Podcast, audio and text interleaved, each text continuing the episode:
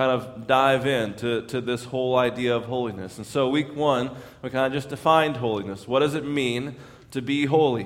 What does it mean to, to pursue holiness? And pursuing holiness is really the pursuit of God, being able to set aside our lives for the glory of God. Whatever God wants from me, whatever God desires of me, whatever God wants me to do with my life, I'm in. I'm set aside for the purposes of God. I want to be holy. I want to be His. It's the pursuit of God. And so we, this is found all throughout Scripture. You read through the Old Testament, and the Old Testament is really just the story of, of God who forms for himself a people. And he sets them aside for his purposes and for his glory. Right, God brings the, the, the Israelites, the people of God, out of Egypt, and He gives them this identity as the people of God. They are His people, they are set aside for Him. This whole identity is, is the basis for how they are caused to, or called to, to reflect the character of God. They are the people of God. They should reflect the character of God.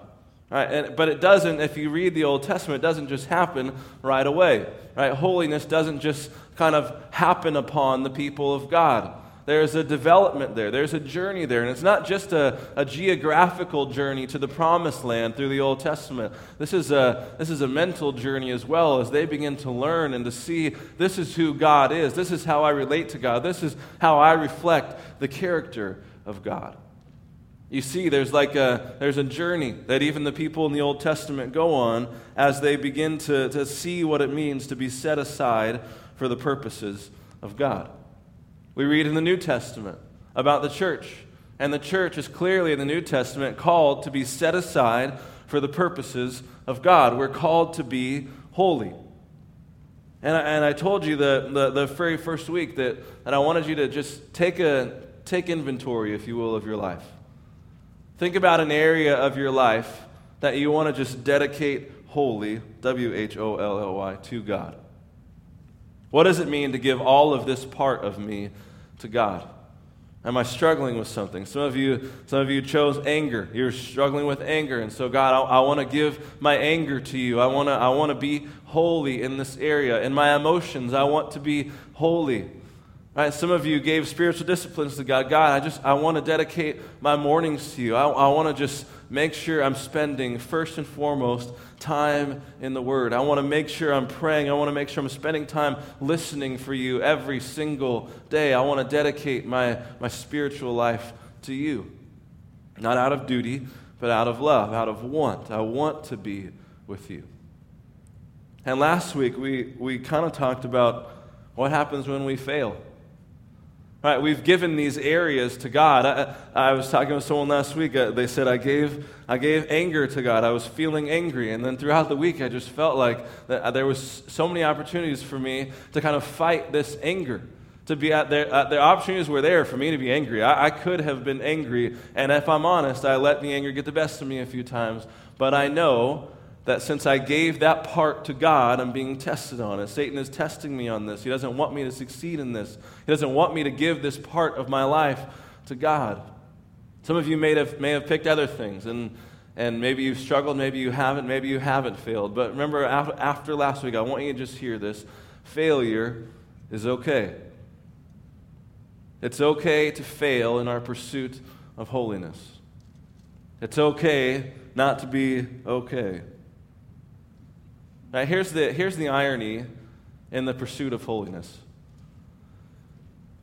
When you begin to pursue holiness and when you begin to dive deep into what it looks like to pursue a holy life, to, to live a holy life, and to be holy, to be set apart for God, you begin to realize how unholy you really are. Now, this can cause two different things. It can either cause you to despair a little bit, to get discouraged, or it can cause you to draw closer to God because you know that He is the only one that can do it. He is the only one that can make you holy, and so you get closer to God. The irony in the pursuit of holiness is some of the most holy people on the planet are those who realize just how unholy they are.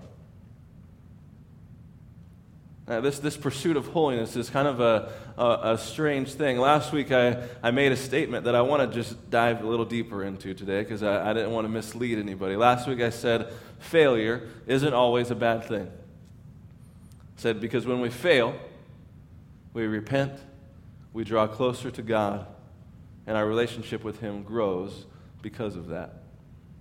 Now, I, I want to dive deeper into this because there's some logic here that could be pretty faulty if you just follow that line. And so I just want to, I, want to go into it. Uh, and I want to build on last week, and I want to talk about the pursuit of holiness, but I want to do so out of Romans chapter 6. So if, you're, if you got your Bible, and I hope you do, Romans chapter 6. Uh, if you don't have your Bible, you can, you can look on with, uh, with me in our Pew Bible. It's on page 799, Romans chapter 6. And we're going we're going to take a look this morning at Paul and a conversation he's having with the church in Rome as he writes to them. And as you're turning there, I just want to give you a little context. We're going to be in Romans chapter 6. We're going to read the whole thing. But the first five chapters of Romans are essentially the gospel. Uh, it's, a, it's an outline of the gospel. It's, it's the good news. And, and here is the good news that in, in Romans chapter 1 through 5, salvation is not something that we earn, it is not something that we achieve. Salvation is something that is given freely to you, freely to me as a gift. Salvation is a product of grace. It is offered as a gift, regardless of our performance in our lives up to that point. It does not matter. Salvation is given as a free gift to those who would accept it. Right? this, is, this is where Paul comes in in chapter 6. Remember, he's saying, You, the way that you lived is taken away by salvation. And so here's how he starts chapter 6, and we're just going to go through the whole thing and we'll unpack it as we go. What shall we say then? Shall we go on sinning so that grace may increase? By no means. We are those who have died to sin. How can we live in it any longer? Or don't you know that all of us who were baptized into Christ Jesus were baptized into his death? We were therefore buried with him through baptism in death into death, in order that just as Christ was raised from the dead through the glory of the Father, we too may live a new life. For if we have been united with him in a death like his, we will certainly also be united with him in a resurrection like his. For we know that our old self was crucified with him so that the body ruled by sin might be done away with, that we should no longer be slaves to sin, because anyone who has died has been set free from sin. Now, if we died with Christ, we believe that we will also live with him. For we know that since Christ was raised from the dead, he cannot die again. Death no longer has mastery over him. The death he died, he died to sin once for all. But the life he lives, he lives to God. In the same way, count yourselves dead to sin, but alive to God in Christ Jesus. Therefore, do not let sin reign in your mortal body so that you obey its evil desires. Do not offer any part of yourself to sin as an instrument of wickedness, but rather offer yourselves to God as those who have been brought from death to life, and offer every part of yourself to Him as an instrument of righteousness. For sin shall no longer be your master, because you are not under the law, but under grace. What then? Shall we sin because we are not under the law, but under grace? By no means. Don't you know that when you offer yourselves to someone as obedient slaves, you are slaves the, of the one you obey, whether you are slaves to sin, which leads to death, or to obedience, which leads to righteousness? But thanks be to God that though you used to be slaves to sin, you have come to obey from your heart the pattern of teaching that has now claimed your allegiance. You have been set free from sin and become slaves to righteousness. I'm using an example from everyday life because of your human limitations.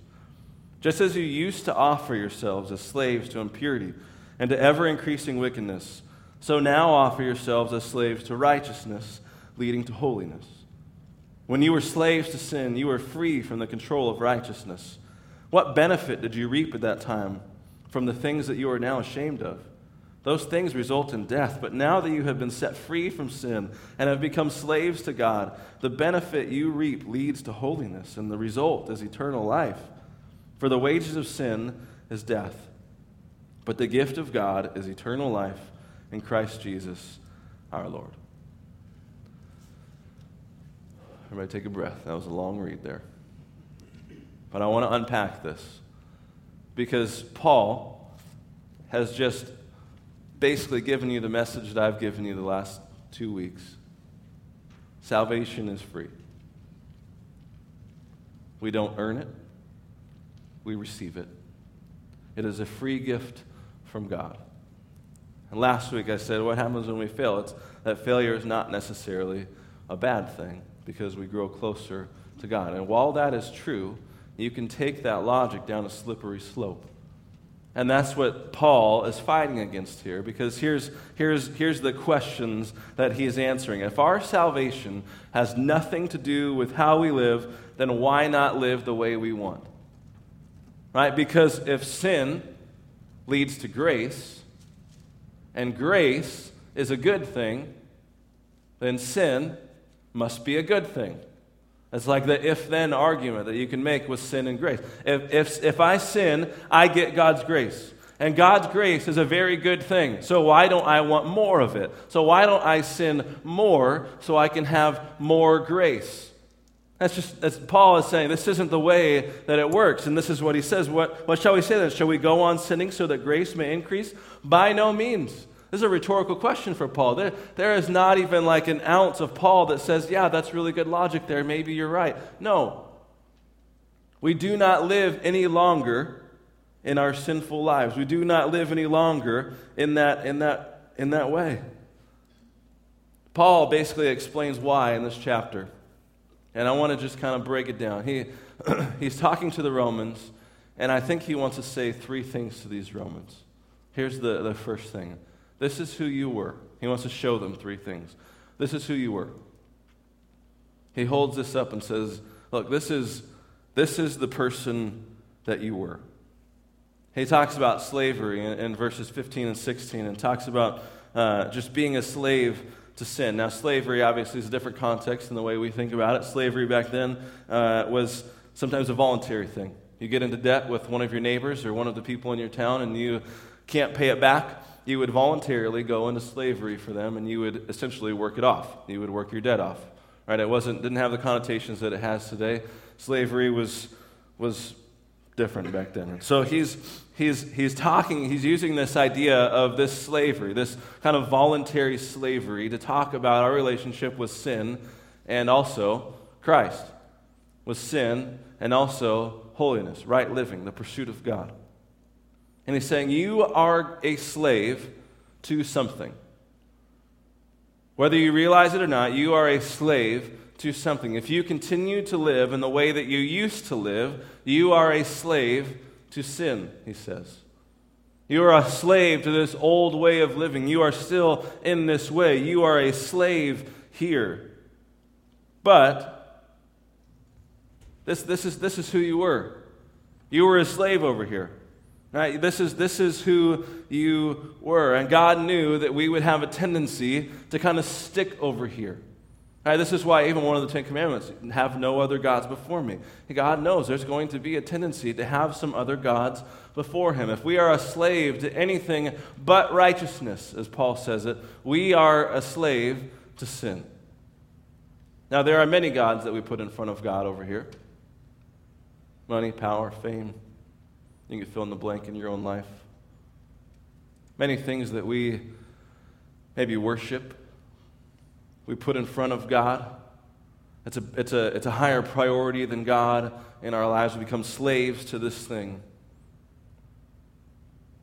Paul says, This is who you were. You used to live in this way of life. You used to live in this life of sin. You used to be a slave to sin. You used to be a slave to this former way of life. You used to live in this certain way. This is who you were.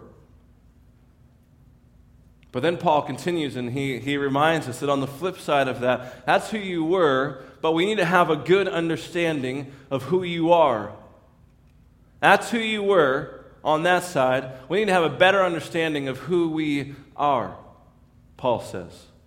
And then, and then he gives us who, who it is that we are. Right, verse 3 to 5. Or don't you know that all of us who were baptized into Christ Jesus were baptized into his death? We were therefore buried with him through baptism into death, in order that just as Christ was raised from the dead through the glory of the Father, we too may live a new life. For if we have been united with him in a death like his, we will certainly also be united with him in a resurrection like his.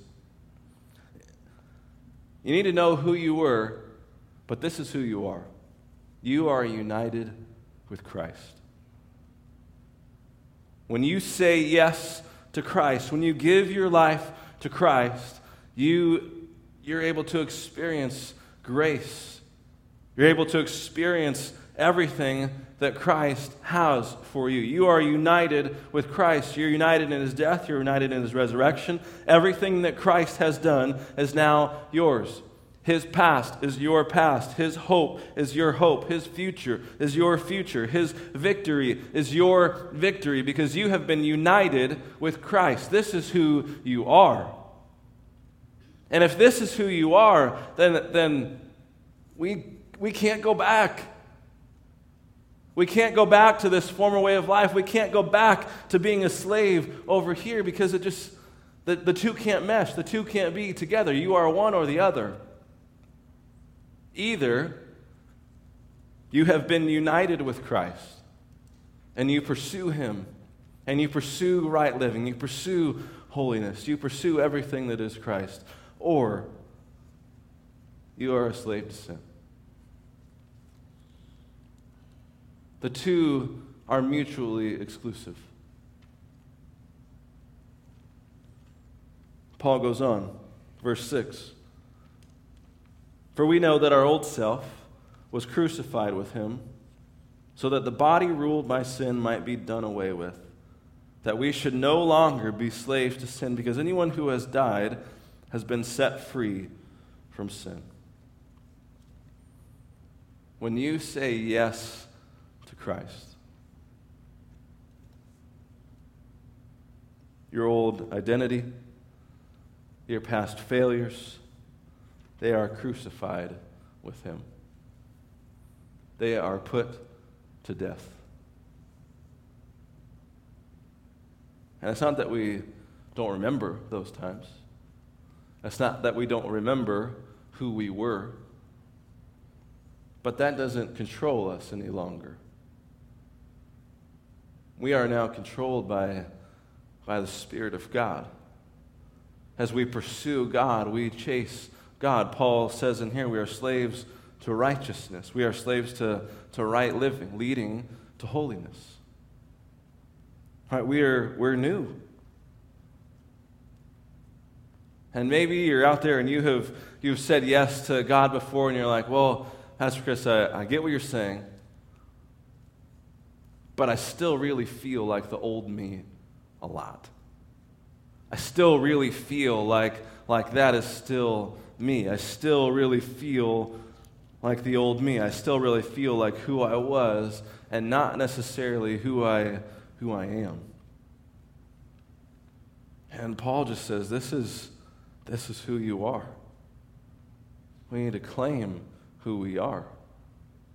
We need to live out of this, of this spot of who we are and not who we were. And he reminds us in, in verse 11 that doesn't just happen automatically, right? Verse 11, in the same way, count yourselves dead to sin, but alive to God in Christ Jesus. Therefore, don't let sin reign in your mortal body so that you obey its evil desires. What, why does Paul have to tell us to count ourselves dead to sin? He's basically saying, remind yourself that you're dead to sin. Keep telling yourself that you are dead to sin. You have to keep reminding yourself, keep living in this way. You are not that person. That person is still there. That person is still you. You still did all of those things. You still lived in that way, but that is not who you are anymore. That doesn't define you anymore. You are now defined by who you are in Christ. And he's saying, Count yourselves dead to sin and alive to Christ. Remind yourselves over and over and over again, every single day, who I am in Christ. You wake up in the morning and you say, I'm not that person anymore. I'm not the old me. This is me. I know who I am. I am in Christ. I live in Christ. I live for Christ. I want to dedicate my life to Christ. I am no longer that person. This no longer defines me. This defines me. This is who I am. This is who I am in Christ. Here's a story of St. Augustine, one of the, one of the church fathers. and after his uh, conversion, after he gave his life to Christ, he had an encounter with a woman that he used to be intimate with. He used to have sex with a lot. And she walks up to him and she says, Don't you remember me? It's me. And he looks at her and he says, It's not me anymore.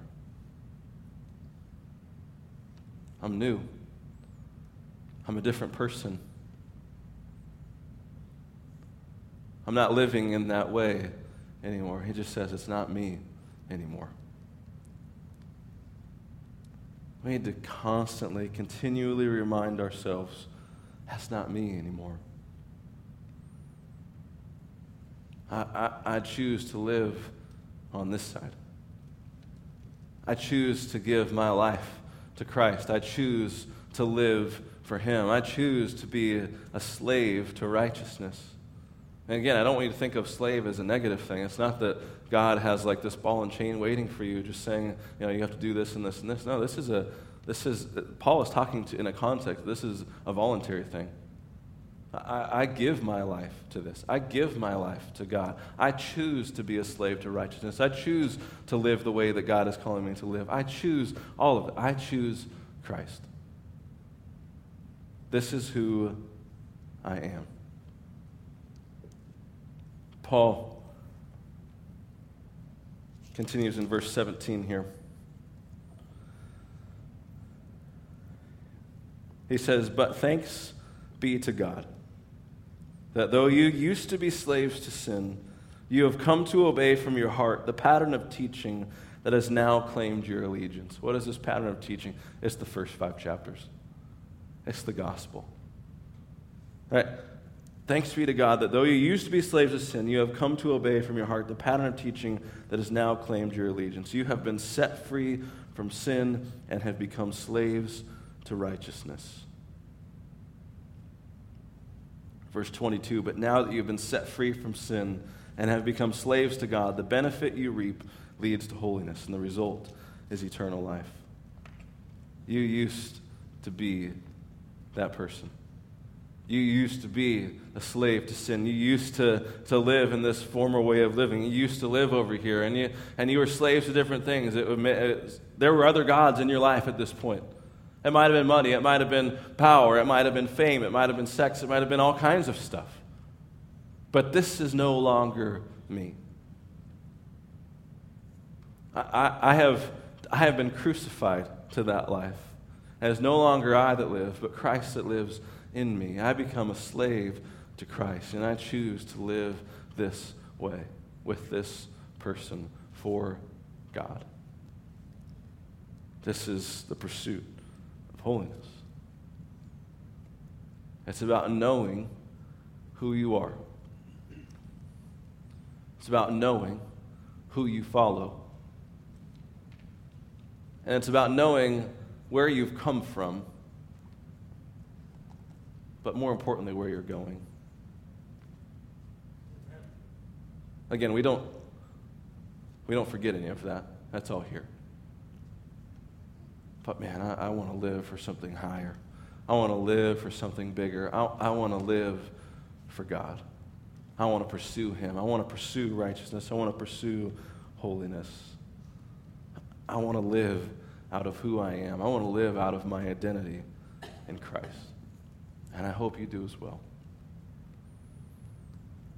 If you're here and you've, you've never even said yes to Christ, I would encourage you just make today that day.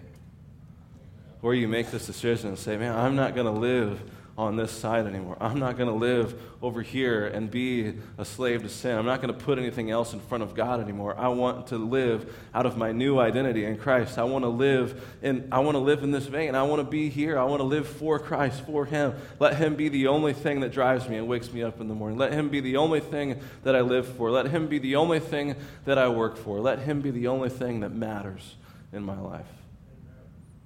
I encourage you to make that decision this morning.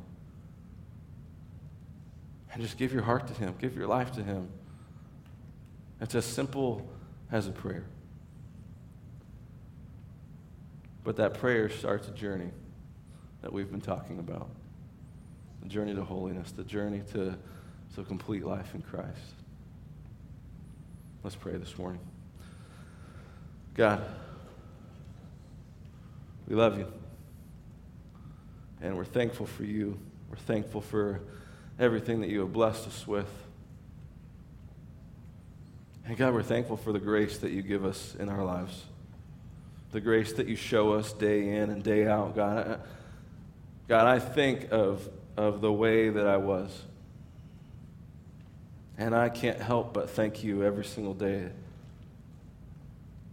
that you have forgiven me, that you have shown me grace, and that I now have a new identity. Those things no longer define me. I am defined by the way that I live in you, God. I pray that that would come to define all of us this week.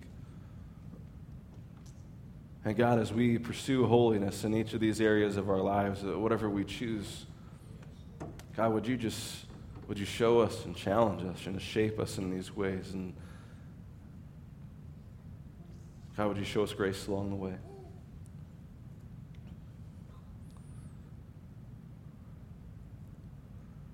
God, as we go forward, would you be in our homes? Would you be in our workplaces? Would you be in our conversations, around our dinner tables, in our living rooms? God, that every word that we say would be honoring to you. God, that every, every moment that we have, every interaction that we have would be honoring to you. And would it, would it just make a difference in our communities, God? God, we love you. We give you praise. We give you glory. We give you honor. We pray all this in Jesus' name. Amen. Amen. Will you stand with me this morning?